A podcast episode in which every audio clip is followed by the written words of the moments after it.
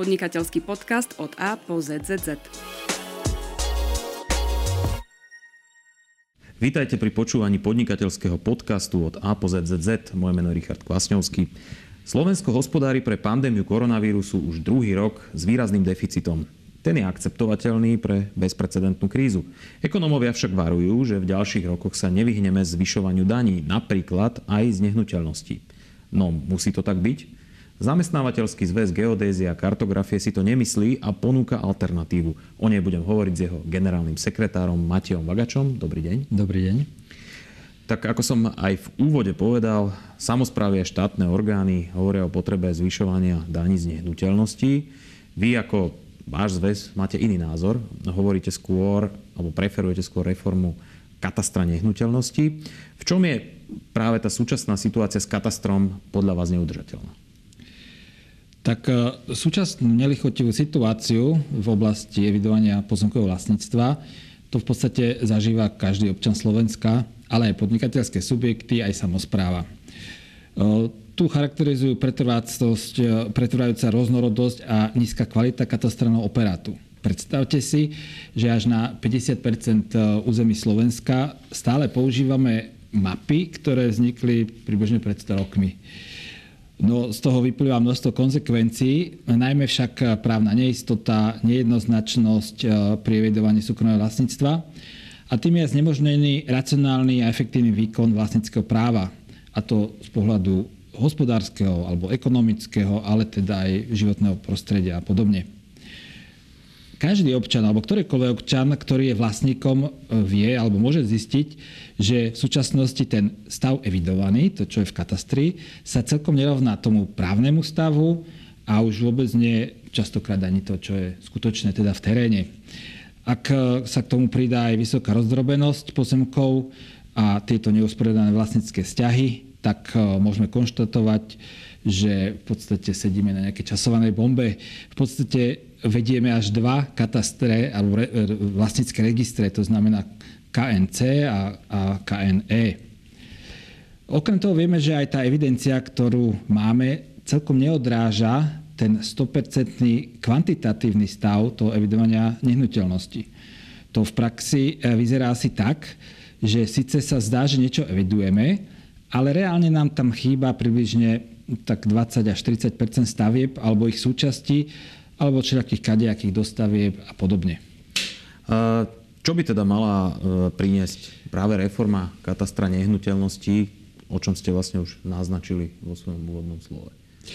Tak my si myslíme, že, že takáto pozemková reforma by mala byť e, jednou z priorít e, súčasne pripravených reforiem a všetky opatrenia na revitalizáciu a využívanie krajiny, aj tieto opatrenia proti dôsledkom eh, klimatických zmien a ekosystémových služieb a tak ďalej. Eh, v prvom rade si treba uvedomiť, že treba najprv upratovať to, ako sa hovorí, že najprv doma treba začať.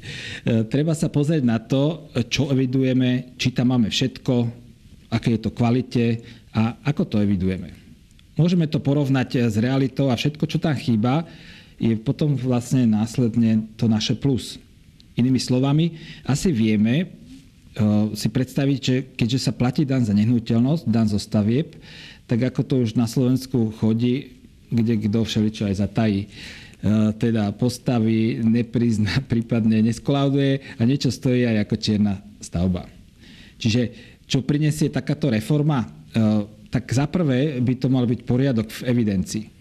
Teda, že to, čo je v skutočnosti, v realite alebo v teréne, bude totožné s tým, čo je v tom katastre nehnuteľnosti zapísané.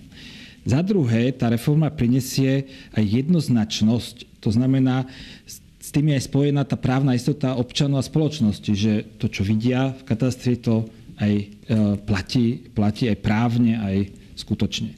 No a za tretie je to, o čom teda hovoríme, že samozpráva môže vybrať e, vyššie, vyššie dane alebo tieto nehnuteľnosti môže lepšie zdaniť.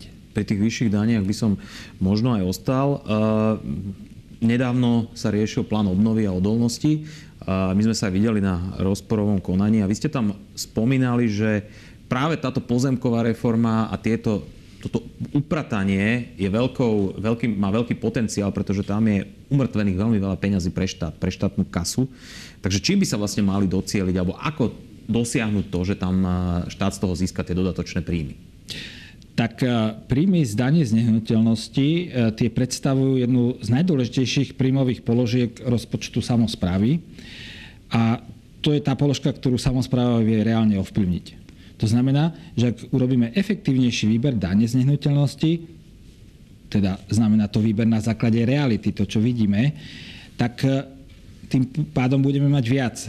Čo znamená, že, že keď to tak povieme, že tá poctivá väčšina by nemala doplácať na tú nepoctivú menšinu, ktorá to zase ne, ktorá to neviduje. Ako na to? Najprv treba, sporia- treba ísť ten poriadok v katastre nehnuteľnosti. Teda zmapujú sa všetky existujúce, reálne existujúce stavby na území mesta, potom sa nájdú tie potenciálne nesúlady, tie stavby, ktoré nie sú evidované v katastri nehnuteľnosti.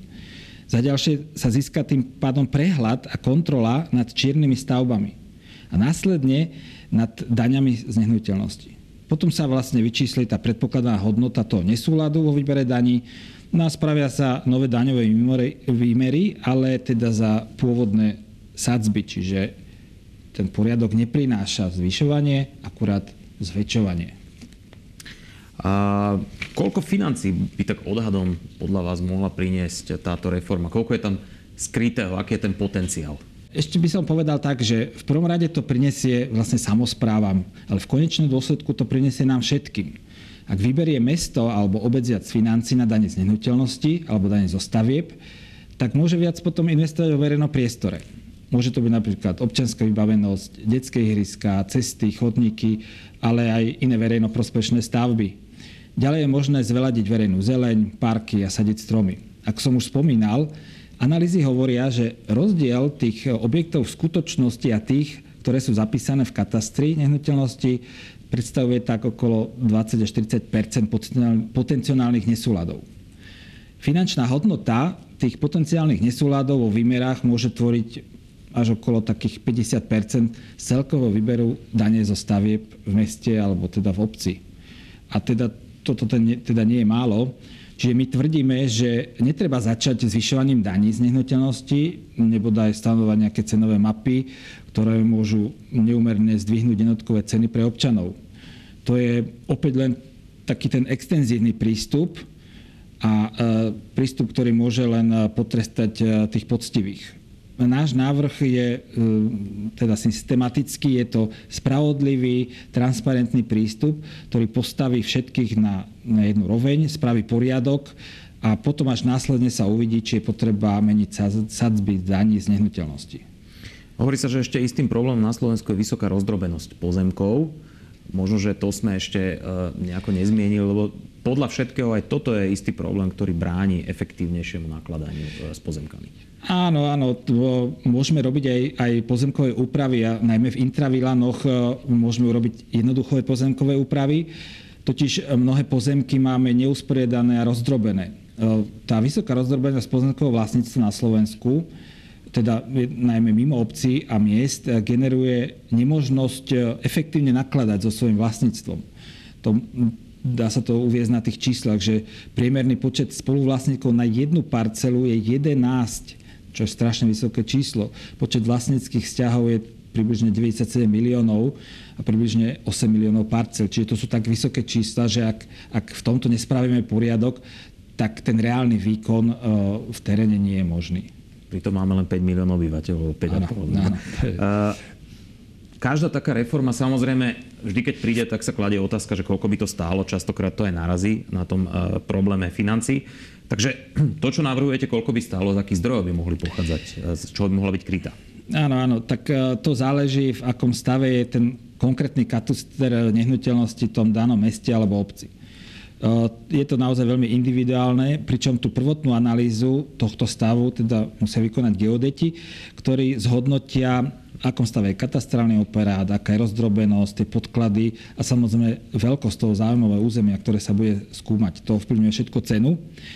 No a e, vieme, že tie, samozrejme tie progresívne e, mesta a obce, ktoré vedia už o týchto možnostiach a nechcú čakať na štátom podporovanú reformu, si na to vyčlenia finančné prostriedky a investujú do takejto analýzy.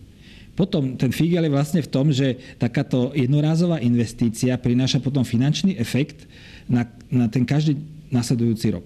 A to má do budúcnosti ten multiplikačný efekt. No a nehovoriac o tom, že, že daňové zákony povolujú právo vyrúbiť dan z nehnuteľnosti aj spätne. Povinnosť zaniká až po uplynutí 5 rokov od konca roka, v ktorom táto povinnosť vznikla. No a samozrejme správca dane, teda mesto a obec, má taktiež za nesplnenie daňovej povinnosti právo uložiť pokutu za takýto správny delikt. No, vidno, že tých finančných zdrojov je niekoľko, No a v prípade, ak by sa teda štát rozhodol takúto reformu podporiť, tak by sa mohlo dať do poriadku aj celé územie Slovenska, čo bude teda trvať dlhšie, ale primárne záleží na tých obciach a mestách. E, vy ste spomínali, že e, takáto reforma by mohla byť prospešná predovšetkým pre samozprávy. E, ako sa vlastne samozprávy na ňu pozerajú? Aký majú na toto názor? Máte s nimi už predrokované? Máte ich podporu? Áno, áno, to podľa našich rozhovorov s nimi sa na to pozerajú veľmi pozitívne. Takúto komplexnú pozemkovú reformu podporilo viac subjektov, ale aj e, ZMOS alebo Združenie vyšších územných celkov SK8. Samozrejme stále hľadáme podporu aj v štátnych inštitúciách, no a myslíme si, že túto myšlienku a iniciatívu by si malo osvojiť najmä ministerstvo financí práve ono je ten najvyšší článok v štáte pre výber daní. Aj im sme teda poslali náš návrh komplexnej pozemkovej reformy. No a ďalej vystupujeme s týmto na rôznych fórach, upozorňujeme na tento neporiadok v katastri nehnuteľnosti. No a teda nám sa niekedy zdá, že už aj, aj jak sa povie, že vrabci čvirikajú o potrebe pozemkových úprav či takejto komplexnej pozemkovej reforme. Tak e, my stále pevne veríme, že sa nám nakoniec podarí presvedčiť kompetentných. Na záver by som sa ešte opýtal, lebo spomínali ste v predchádzajúcej odpovede, že to môže trvať ešte dosť dlho. Máte možno nejaký taký časový horizont očakávaný? Tak e, ono to je tak, že na Slovensku e, je e, tak málo tých spravených katastrálnych území, že treba ešte spraviť okolo 3000 katastrálnych území v rámci pozemkových úprav. No a, a tá, tá vládna úloha predpokladá, že by to malo trvať asi 30 rokov. Ďakujem veľmi pekne za rozhovor a za váš čas. Hosťom podnikateľského podcastu od A po ZZZ bol generálny sekretár zamestnávateľského zväzu Geodézia a kartografia Matej Vagač. Ďakujem ešte raz. Ďakujem aj ja. A do počutia na budúce pri ďalšom vydaní podcastu.